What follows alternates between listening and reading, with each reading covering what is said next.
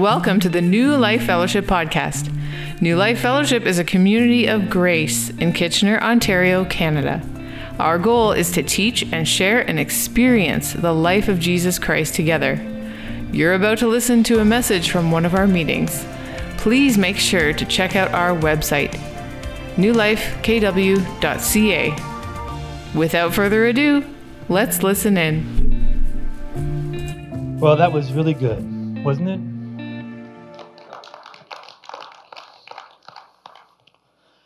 It has seemed like a long time since I stood in front of people to talk. Normally, it's just the camera, so it's nice to nice to see your shining eyes and be be in front of you guys and be able to just share uh, this morning. And uh, how many people here want to hear from God this morning? Okay, so we'll do something different then. We'll hear from God then. But uh, you know, that, that's that's why I'm here. Is is I want to hear from God as well uh, because it's not just even I, I want to hear from God, but I need to hear from God. And, and I think that for, for every one of us. And so hopefully, hopefully God spoke to you uh, this morning through the, when we were worshiping through song. Maybe it was through something that Peter had said or, or one of the, the lyrics or, uh, or one of the choruses, but maybe, maybe God connected you in that way. And I hope, hope in the message this morning that God will connect through you uh, through, through what He's placed in my heart to share with you guys. But, but we also desire and recognize that God wants to speak through each and every one of you. And that it's not limited just to what God's put on my heart this morning. And so, what we want to do is we always want to make space for the Holy Spirit. And, and what that means is that we've planned these songs, we've, we've planned the message, but we also know that God's in each and every one of you guys. And so maybe God wants to put something on your heart or has put something on your heart that isn't part of planned. It's not in the schedule, it's not in the routine. But we want to always leave opportunity for that Holy Spirit to work and to speak. And so if you have something on your heart and you want to share and you believe that this is for the church that there's some word of encouragement or something something that will bless one another then we want to hear that and so we we're going to make space for that and so we got a microphone up front here and so if you have something on your heart, uh, just go go see one of the elders. So we got we got two of the elders here. Josh is over right now in the in the children's uh, Sunday school right now, but we got Greg here. Greg, if you want to stand up, go ahead and stand up, Greg. And uh, we got Robin as well. And uh, there's Robin. So if you have something that you want to share at any point during the during the service, and that's not just today, it's it's ongoing. Next week and the week after that, and it could be during the worship, it could be uh, through song, it could be through the message, whatever it is that you want that you feel you have something to share. Go find one of us elders and and let us know, and and we'll make space for that so that we can you know hear from God because God I think wants to put something on on your heart as well. And and for those of you who are at home uh, you know, you're not left out of it as well. You too can also share something. You can share something in, in the Facebook comments there, uh, or what you can do is on the, the Facebook community group is you can share some share something. And what's really cool about that now is it's not limited just to Sunday morning. So if you have a, a, word of encouragement, and maybe it's a, I've seen people posting songs in there, or or maybe there's a, a blog post you read that was really encouraging for you. Those would be examples of what you can do. But maybe even you just sort of record a video or just go live and, and share something. Or if you're you know wanting to make sure you can edit it a bit, maybe you type it out and post it that way. But we really want to make sure that we don't silence the Holy Spirit. Because I'm, I'm a firm believer that the Holy Spirit wants to, to speak through all of us so that all of us can be encouraged and be blessed. So don't rob us of that opportunity. All right, so we're going to now turn to our, our passage this morning that we're going to be studying. It's, it's in the book of Ephesians, and, and my goal this morning, hopefully, is to dismantle a myth something that a lot of people I think have been struggling with that have misunderstood in this passage.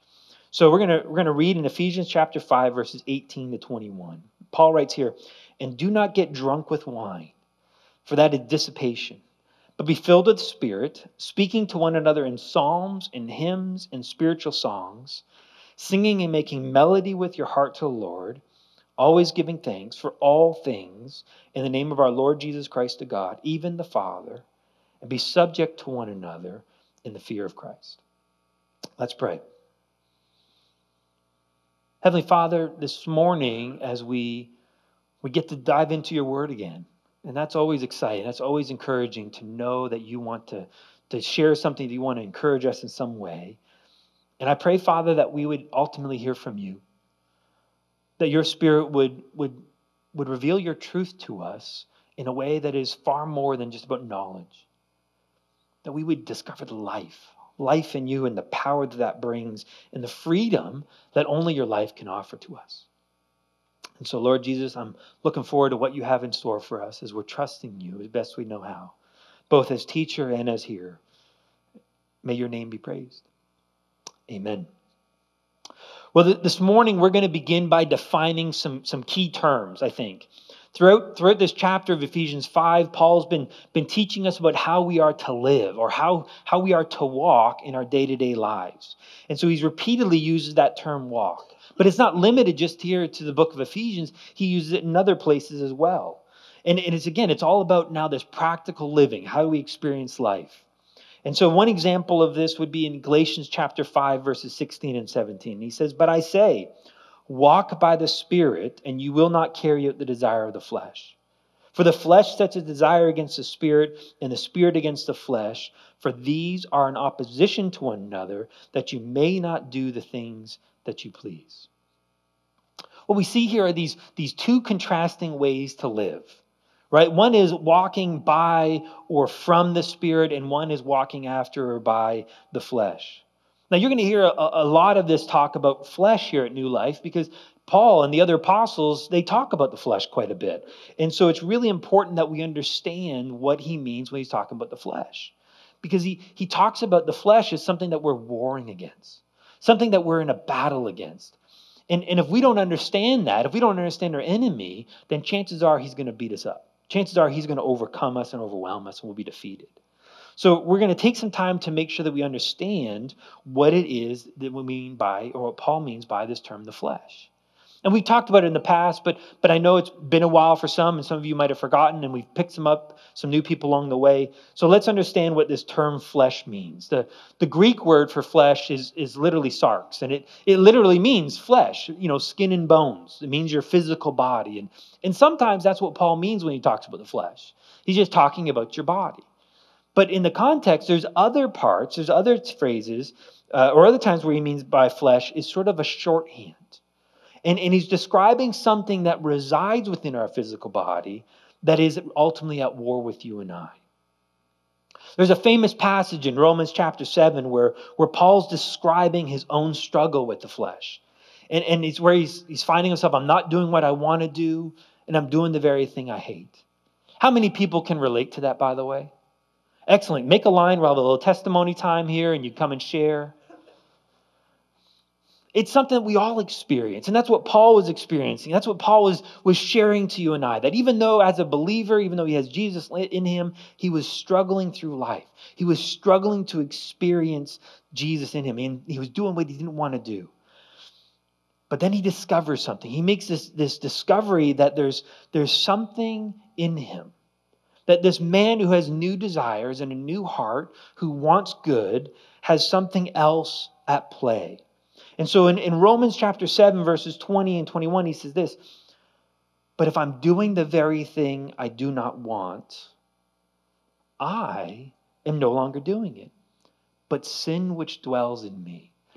Notice he's not denying responsibility here. He's not saying he didn't do it. You know, Hezekiah, when I kicked you in the shins the other day, I I don't know what that was about, but it wasn't me. He's not denying that responsibility. He's taken on that responsibility. But look what he says it's, it's no longer, I'm not the source of it. I'm not the one that's originating. It's not coming from me and my desires. Instead, it's this thing called sin or the flesh that is dwelling in me. So he makes this, this conclusion. I find then this principle, this, this rule that evil is present in me, the one who wants to do good. Now, notice what he's saying here that, that this thing called the flesh or sin is present in him, but it's not him. It, it's, it's waging war with him, but it's not who he really is. Now, that's really important that we understand because, because I think sometimes the flesh has been mis- mistranslated and misunderstood to be described as our sinful nature. In fact, there was a, a Bible that used to use that term, used to translate the word sarx as sinful nature. And then they kind of dropped it in the last uh, last decade. But the problem is that that that language, that lingo now has infiltrated the church. And people talk about it as my sinful nature and they begin to own it as themselves. But you see, that's not who we are. And so I don't, I don't like the term sinful nature because I think it is confusing. But there's true, there was a part, there was a time when your nature was sinful.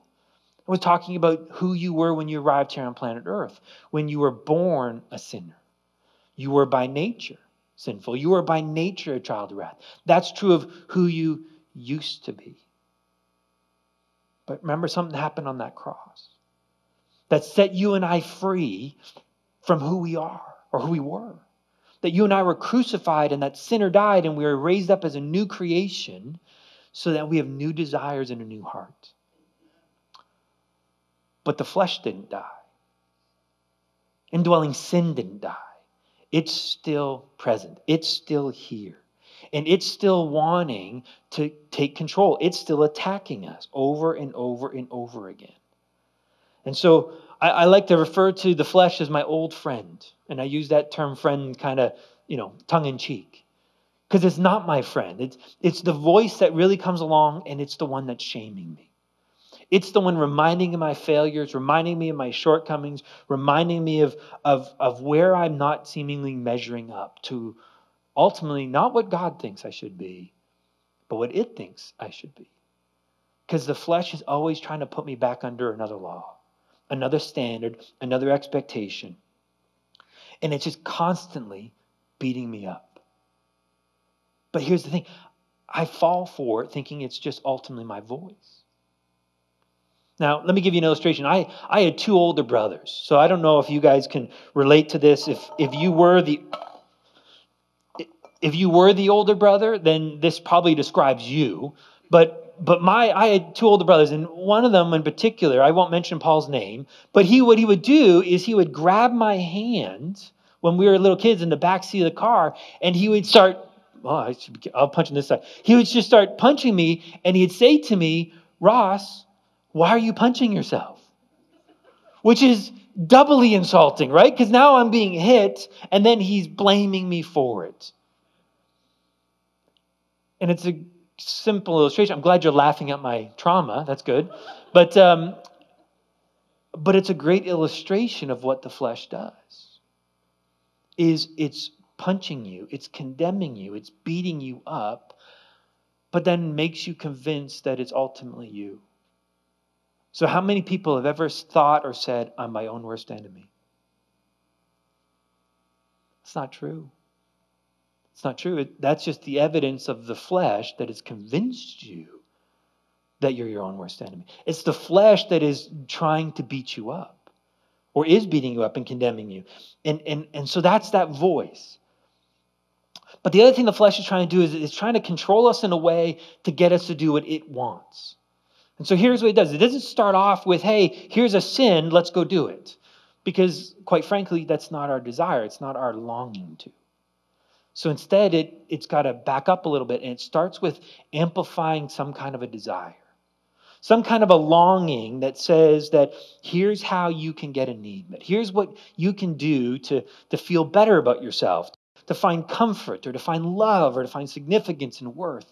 And so it's stirring up these desires that I need it, but then at the same time, telling me that God will never be enough for it that God just won't show up, He's abandoned me, or that he, he, he, can't do this. He's not able to supply this. That, that it's got to come in, that it's God plus something else to satisfy these desires. Isn't that what he essentially did with Satan, or Satan did with Adam and Eve in the garden? That God was holding out and you'd have to find it on your own terms.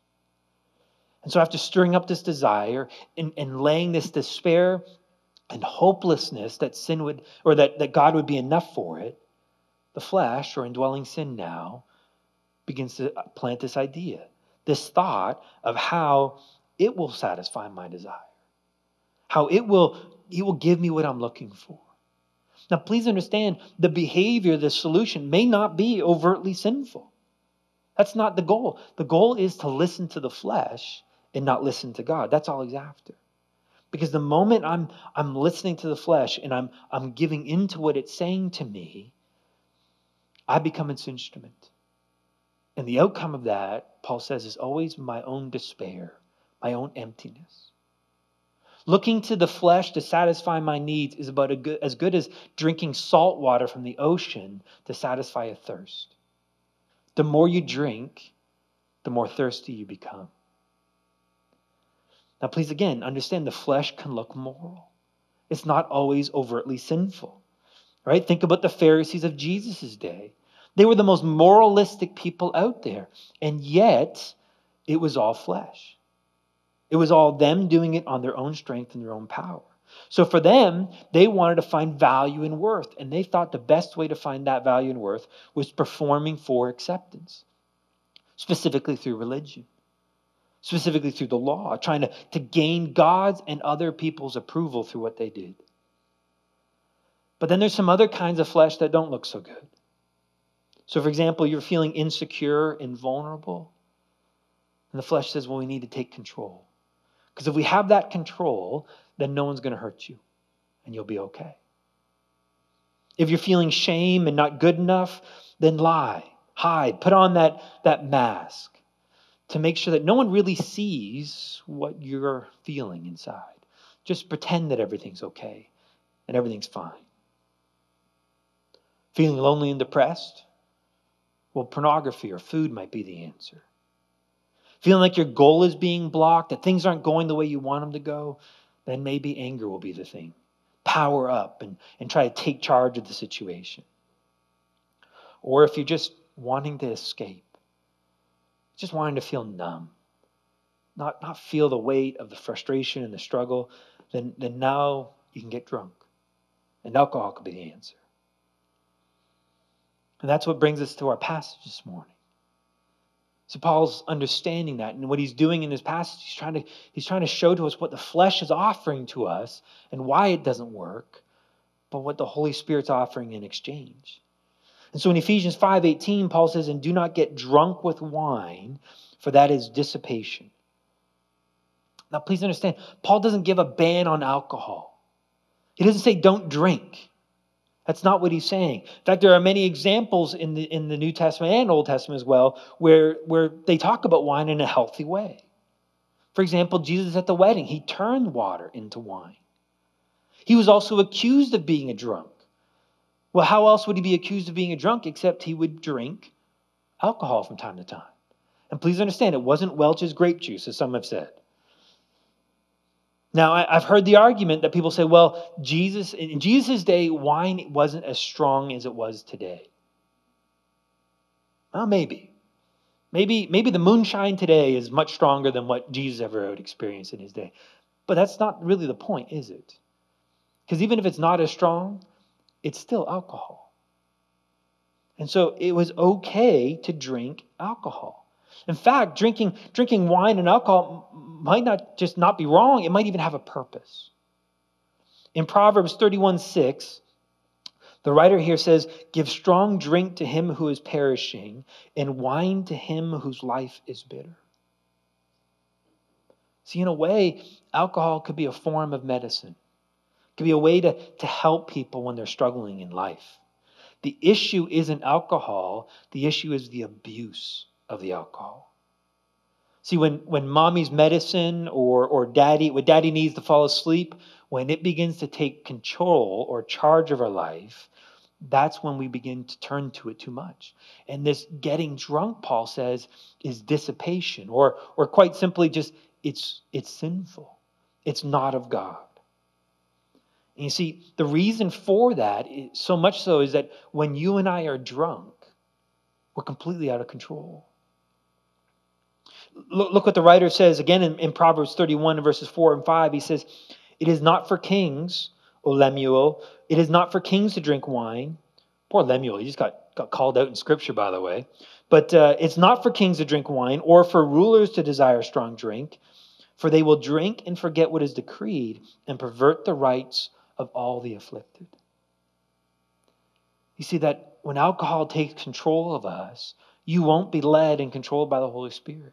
Now it's the alcohol and ultimately the flesh that's going to control you. And the damage that it can cause is enormous.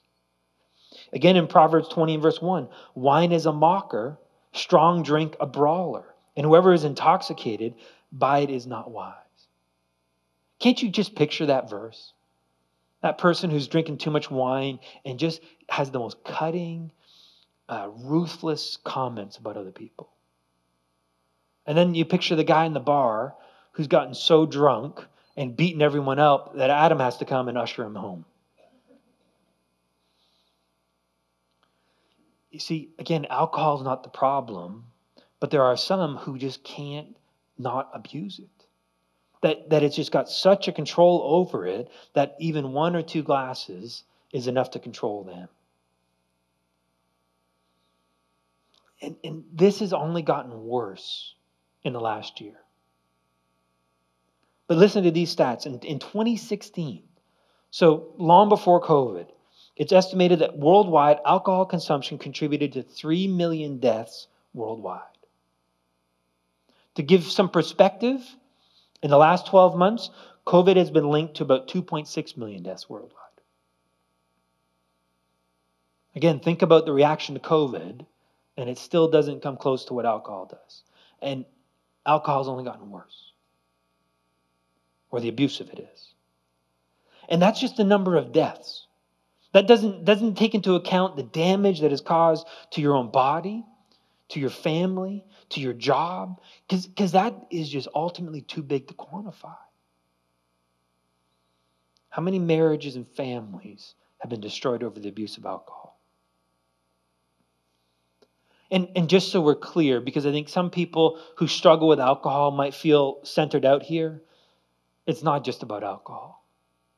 We, could, we can include any kind of impairment, anything that combines to control and dominate our life. Could be drug abuse, things like marijuana and, and hash and other things. It, it could be food, even.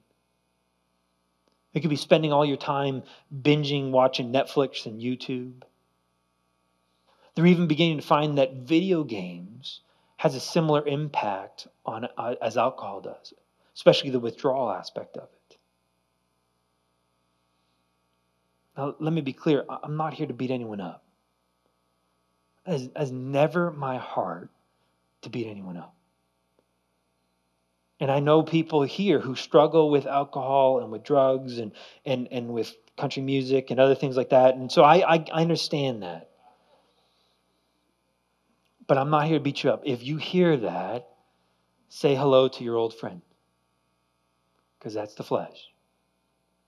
What we want to do in talking about this and why Paul's talking about it is we want to offer you a way out. We want to offer you another way to live that is healthy, that is profitable, one that, that isn't about just getting numb and running away from our problems, but one that allows us to face them. One that allows the Holy Spirit to be what we need in that moment to provide that grace and that life to satisfy all that we're longing for, but in a healthy way, in a gratifying way, in a way that works. So again, in Ephesians 5:18, he says, "Do not get drunk with wine, for that is dissipation, but instead." And I, I like this. Is again, just to kind of slam home the point here. This is God's big butt right? God has a huge, enormous but because it everything switches, everything hinges, right? And it goes from this don't get drunk, but it's not stopping there. It says instead, rather, but be filled with the Spirit. Now, this, this passage here, that phrase, be filled with the Spirit, has caused all kinds of, of confusion, I think. And so I want to start with what it's not talking about. And, and the first thing is the most common one is this idea that, that Paul's inviting you and I into a second blessing. That, that what basically what's been taught in some, some denominations and some churches is this idea that, that when you first get saved, you, you get the Holy Spirit in part. It's like a, a glass that is half full. And now what you need to do is now you need to pray and you need to invite the Holy Spirit to come, and the Holy Spirit now will fill you the rest of the way. And the evidence of that is will be some kind of spiritual supernatural experience. You'll you'll speak in tongues, you'll you'll begin to prophesy, you'll begin to experience things in a supernatural way, and that is the evidence of God's filling of you.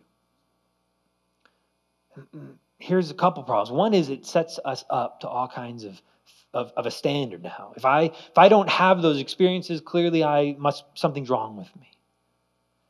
And yet Paul makes it clear that not all speak in tongues. And that's not what he's talking about. So it's not this second blessing. It's not being now, now you graduate, now you're filled with the Spirit. That's not what it refers to. Because the reality is, the moment you were saved, you were made complete in Him. The moment you were saved, you got the Holy Spirit, and you have everything you now need for life and godliness. So it's not this idea of, of being somehow this, this uh, exuberant, spiritual, over the top performing Christian. On the other end of it, though, it's not that somehow you become super spiritual and this solemn and stoic Christian. That's not what it's referring to. So let's let's understand what Paul is talking about. And to do that, I think we need to understand the grammar here of what he's saying. So this being filled or be filled with the Holy Spirit, the, the grammar there is, is it's a present tense, which means that it's ongoing. That, again, it tells us why it's not the second blessing, because then it'd have to be the second, third, fourth, fifth, and onward. It's, a, it's happening right now. It's something each and of us should be experiencing right now. So it's this present tense, ongoing, not a one time act. It is an imperative, meaning it's a command. It's something that we're to do, it's something that we're to play a part of.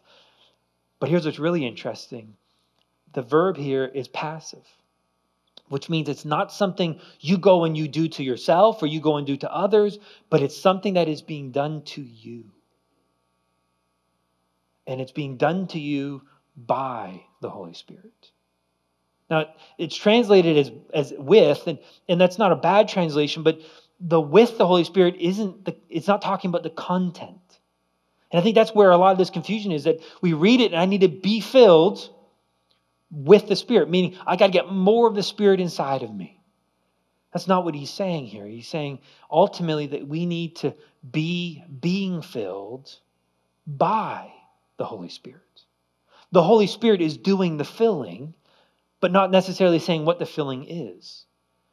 And I think really what he's saying to us is the filling is whatever you need in that moment. If you need power, if you need love, if you need comfort, then that's the Holy Spirit that's going to provide that to you in that moment.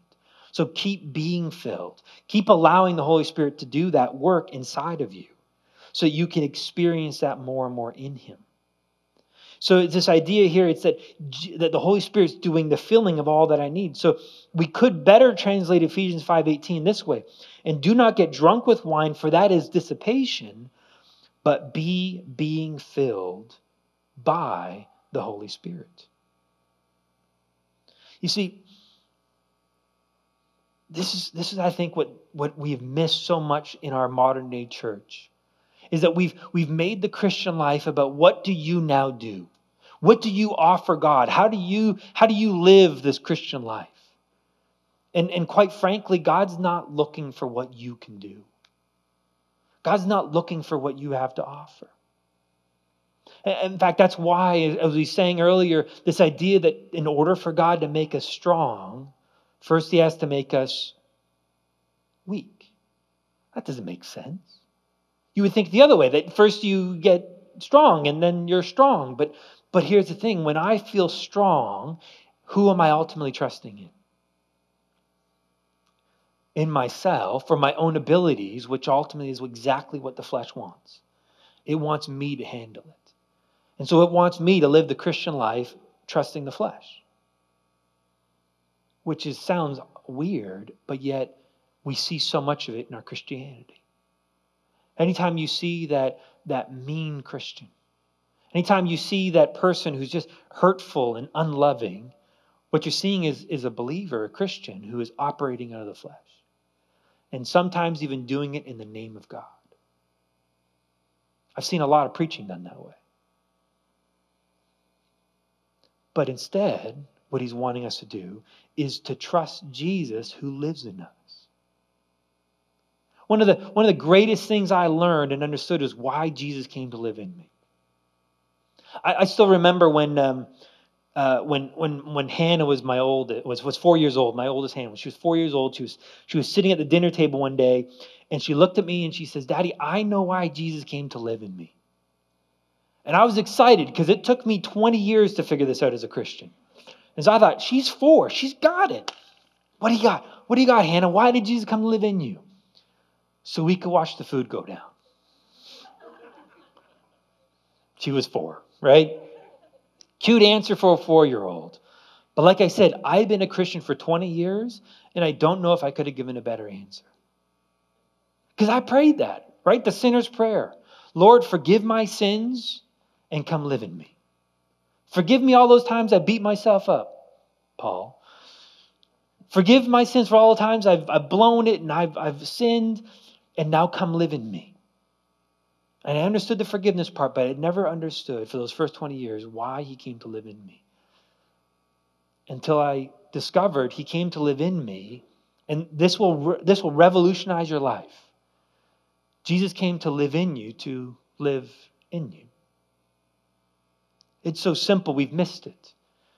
That, that he came to be the one that lives the Christian life because he's the only one that can. It's his life. He's the only one that can pull it off. And so he's inviting us to trust him to allow Jesus to be Jesus in us. So it's not by my strength, not by my power, but by trusting in the life of Jesus to do it. So, so let me let me illustrate to you this way, and, and I need a couple volunteers. Thank you, Peter and Marco, for volunteering. I appreciate that. Uh, that was that was great that you would do it. Come on up here. I really, I, you know, you guys are great. You just right off the gate, you know, raise your hand.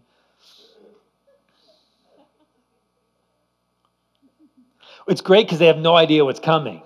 That's what's really exciting here. So, fortunately, you guys just get to be good looking props. Well done.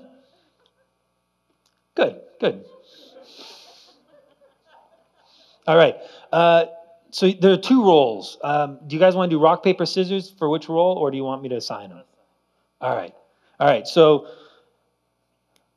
okay, so you're going to play the role of the Holy Spirit. Sorry, Peter.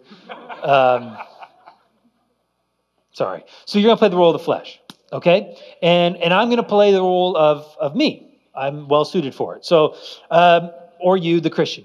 And, and I want you to think of each of these people, you know, uh, Peter the flesh and, and Marco the Holy Spirit, they're going to represent essentially their pipes.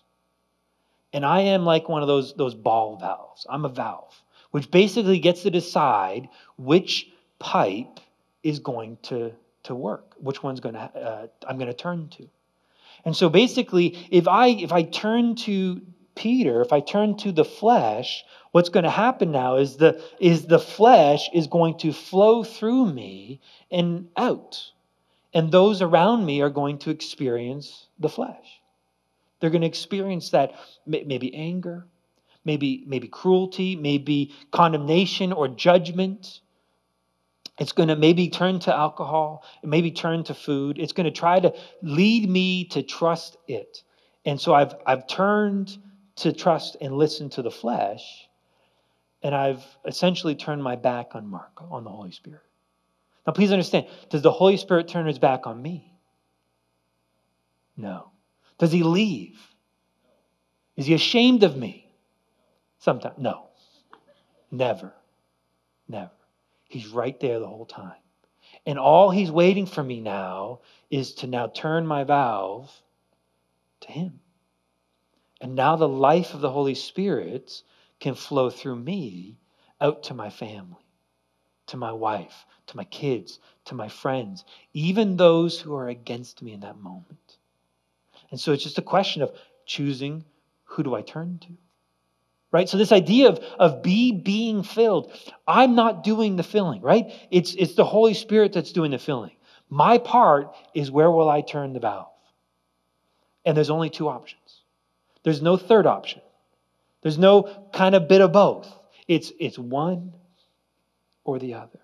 And so that's the part I play. That's the command that God's given me is to keep being filled. Keep, keep looking at, at Jesus to be that source of life.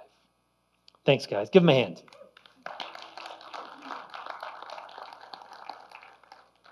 So, what does that, what does that look like in a, in a practical way? It, it simply means to talk with Him. And by talking with him, I don't mean only praying. Praying to Him is what I mean specifically. Because I, I hear people, I pray to God all the time, which I know isn't true because no one talks to God that way all the time. But then I ask this question often, and so what does He say to you? And that's when they're not quite sure because they've only assumed it. It's just basically it's a one-way discussion where you talk to God. But listen, folks, God came to live in me not to be quiet. He wants to talk to me. And, and I, may, I may have to learn and grow and mature to recognize his voice. In fact, I'm still learning to do that. But I can listen to him as I talk with him. And, and so there's this conversation going on between me and him. And then there's a choice to trust in his strength. You know, when I was coming up here, this, you know, before we started here, I was having that conversation, going, God, I, I'm, I'm feeling extra nervous here because it's been a couple of months before I stood up in front of a crowd. So, Lord, I'm going to trust you some more. And I'm going to choose to trust you. And I'm going to choose to, for you to speak through me and to say whatever you want to say, even if it's not in my notes. And so I'm, I'm listening for him and, and, and trusting him to carry out what he wants me to do. Now, a lot of people ask again, well, how do I know what he's asking me to do? Which I'm glad you're asked. Verses 19 to 21 is, is really, it's an expression of what being, being filled by the Holy Spirit looks like. So let's start in verse 18 again. And do not get drunk with wine, for that's dissipation, but be being filled. Keep being filled by the Holy Spirit, Jesus in you. And this is what it will look like speaking to one another in psalms and hymns and spiritual songs, singing and making melody with your heart to the Lord, always giving thanks for all things in the name of our Lord Jesus Christ to God, even the Father, and be subject to one another in the fear of Christ. Please understand, just so we're clear, behavior does not lead to being being filled. Doing the right thing doesn't now invite the Holy Spirit in, or to experience the Holy Spirit, I should say. Instead, we experience the Holy Spirit. I've turned to experience that life, and now the behavior flows out of it. So, behavior is the expression, the result of me listening and trusting Jesus in me. Or the, the other side of it is the, the not so good looking behavior is me trusting and listening to the flesh and experiencing that sewage that's coming out. Now, in these, these three verses, verses 19 and 21, there's essentially four parts to it. And they kind of form a sandwich where the, the first part uh, and the fourth part are basically God saying, This is what it looks like to experience the Holy Spirit within a community of people, community of others. And so please understand that Christianity is not, not an individual sport, it's a team sport. We need one another. We're going to experience life together. And, and there's no other way because that's the way God's designed it. But parts two and three in those verses, Paul's now talking about how do we experience community with God? How do we look to Him? So let's look at the first one about speaking to one another. And notice what he's talking about it's encouraging, it's lifting up, it's building up one another through psalms, hymns, or spiritual psalms. Now, Psalms, there is essentially there are the poems, and I think he's not limiting himself to the book of the Psalms, but really I think it's any kind of scripture where we're, we're not preaching at people with scripture verses, but we're reminding and encouraging one another about what does Father's word say about who you are, about who he is, and how he wants to be enough for us. And, and then there's hymns, the songs we sing. Now, please understand, these hymns are not referring to, you know, the, the songs that were written only in the 17th century. How great thou art, or, or um, Amazing Grace, or anything like that. It's not referring to old songs. Hymns are just any kind of songs. And so it might even be some of the songs, or all the songs we sang this morning, right? Uh, Reckless Love, or, or, or No Longer Slaves, or, or any of those songs, all of those would fit under the hymn category. Because think about it. In Paul's day, there were no hymns in the way that we think of them as. But then these spiritual songs. And I, I think that was really interesting that he, he, he put this word pneumatikos in front of them, which is spiritual.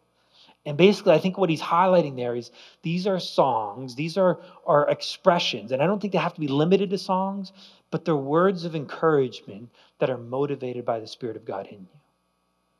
And so you might you might pull a brother aside and just you might share something. It's essentially what we've invited you to do to come up here and share with the church.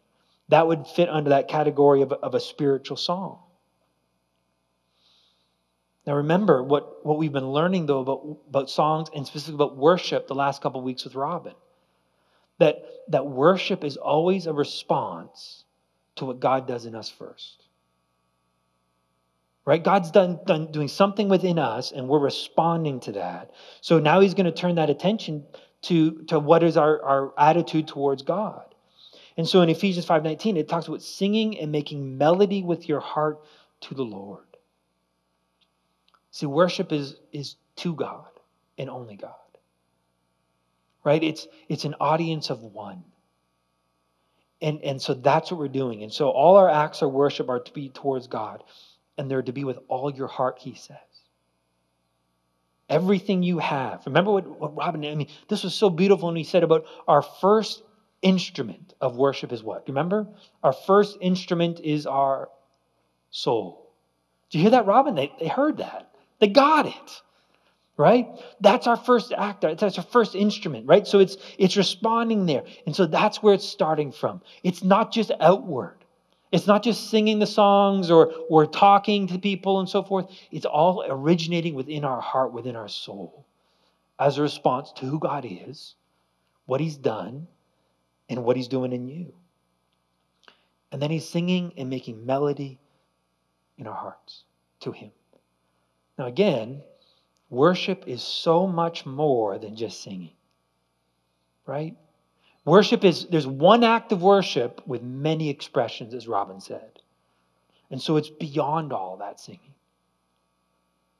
So let me, let me share with you my dream for New Life Fellowship.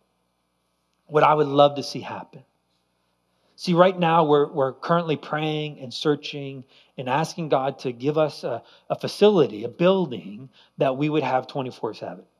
That we would be able to operate all week long, uh, not just on, on a Sunday morning. And when I think about this place, I think the best title, the best description for it is it needs to be a house of worship. But let's reevaluate what we've learned about worship now. See, when I say house of worship, I don't mean just on Sunday mornings. I don't mean just a place where we get together and sing a few songs and, and that's the worship. Because remember, there's, there's all kinds of things that can be an act of worship. Anything you're doing in trusting Jesus becomes an act of worship. And so, yes, singing songs can be an act of worship. But me getting up here and speaking to you can be an act of worship to God. Me loving my wife is an act of worship. Me parenting my kids is an act of worship. Me at my job, taking out the garbage, washing dishes, putting the dishes away, even more importantly, is an act of worship if I'm trusting in the Holy Spirit. So when I think about this building becoming a house of worship, I don't just mean singing, I mean in all kinds of different forms. So this one act of worship through many expressions could be through song. And I and I think about a place where maybe we gather midweek and people just come to worship God through singing. And, and maybe we, we get together and we sing these songs that we've been doing this morning, or maybe people bring their own song. And others work together with them on that song. And they can create something that way. Or maybe they take one of these songs that's already out there, but they create their own arrangement for it. The more something that's a bit more fun and uplifting and less countryish. And, and so maybe they, that's what they do. Or, or maybe there's some drama where there's a chance to do some skits. And some of them are fun and frivolous and lighthearted because that's the heart of God too. And then other ones are a bit more serious and to the point. It could be all over the place. Maybe it could be through painting just again, all these expressions of art, expressions of creativity that God has birthed in every one of us. Maybe it's, maybe it's playing sports together. Maybe it's, it's helping out with leading the youth ministry and, and, and really pouring into that next generation so they could experience life together. Maybe it's playing board games with one another. Even cards, yes, face cards. And then clearly, the one I'm most looking forward to is seeing the Maple Leafs lift the Stanley Cup as they beat Boston. right? That's what we're all praying for, right? But imagine doing that together, and that's what God's looking for. That's what He's wanting. Because you see, it's not about getting together to sing songs or, or create some kind of a drama skit or to, to, to even watch the Leafs or, or paint or play sports. That's not really the point. The point was just to get together, to laugh and play together and get to know one another. Because in doing so, we're, we're building up a relationship now with one another. A relationship that allows me for two things. One, it allows me to have someone to support and be supported by when I'm struggling, when I'm going through a bit of a valley, when I'm going through a difficult time. And I can have people who will know my heart and come alongside and support me, or I can do with them. But, but the other thing it does is it allows me to know God in a, in a better way. Because because the reality is, I can't know God to the degree I want to on my own. My finite mind cannot understand an infinite God properly. Instead, I need I need you. I need to meet God in Lisa. Because God in Lisa is going to show to me a different side of God that I never saw before. And it's beautiful, by the way. It really is. And I, want to meet God in Matt. And I want to meet God in Ryan. And I, I want to meet God in all of you so that it begins to, I can begin to see this, this infinite God, this, this enormous God that is worth celebrating. That's, that's what he's wanting to do. And so we get to do this when we gather to worship in many different acts, in many different ways. Now, please, again, understand this is not a social club. It's, it's much more than that. It's the opportunity to experience God. And I think that's why, that's why some churches have struggled this last year under the pandemic and the lockdown. It's because they didn't know what to do with themselves if they didn't have Sunday morning. Because that for them was what church was. And this morning, when we, eh, whenever we gather on a Sunday morning, it's a big event, it's a cool event, but it's just a event. It's just a opportunity for us to connect with one another, for us to, to experience God in one another. Yes, through worshiping through song, through a worship of a message, but also the worship of fellowship, where we just get to just chat and talk with one another. So let's Let's wrap this up then and think of it in these terms. That all our acts of worship, they start with turning to Jesus, right? They start with turning to the Holy Spirit to allow us to be being filled by Him. That means talking to Him, it means listening to Him, and it means trusting Him then. Trusting Him to, to step out of our comfort zone, trusting Him to, to take a risk, trusting Him to, to risk community, to risk vulnerability with other people even though there's not just the chance, but the likelihood that you will get hurt. Because, see, in trusting Him, we can trust that we know what He's doing. We, we don't have time for it this morning, but there was that line in there that, that I thought about speaking to a bit more, but just didn't have time. But this idea of, of giving thanks for all things. Now, there's a passage in, in 1 Thessalonians that says we're to give thanks in all things. People love that passage because they say, well, we, we are supposed to give thanks in them, but not for them. And yet in Ephesians here, it says, give thanks for all things. Now, please understand, it's not that you're giving thanks for pain. Because if you enjoy pain that way, I know of some counselors. We can help you because it's not healthy. If you can avoid pain, avoid the pain by all means. But there are other times where that pain, those difficult circumstances, are what God is using to open our eyes to experience a greater joy and a greater power in Him. And so I can, I can trust my God. I can trust a God who loves me and cares for me, that even in those difficult times, even in those painful moments, He's doing what's in my best, and that He will supply all the grace and all the power that I need in that moment. Let me close with a, a benediction of sorts that I think summarizes very well. It's written by the Apostle Peter in 1 Peter 4. It says that each one has received a special gift. Employ it in the serving one another as good stewards of the manifold grace of God. That many expressions of one act of worship, that many expressions of Christ in each and every one of us. Whoever speaks is to do so as one who is speaking the utterances of God. Whoever serves is to do so as one who is serving by the strength which God supplies, the life of God in them, so that in all things, in every moment, God may be glorified through Jesus Christ. Through Jesus Christ, because Jesus is speaking, Jesus is serving, Jesus is working, to whom belongs the glory and dominion forever and ever. Amen. Let's pray. Father, thank you, Jesus, that, that life in you is everything we need. That you have you've gifted to us your Holy Spirit. And we don't have to go looking for him now. You've given him to us. And so now, Lord Jesus, what we can do is, is we can we can turn to you and allow your life to flow in us. And I pray that that this church will be a place that experiences that life through each and every one of us. In your name we pray. Amen. You have been listening to the New Life Fellowship podcast. Thanks for joining us. For more great content, please be sure to check out our website, newlifekw.ca, and sign up for our mailing list.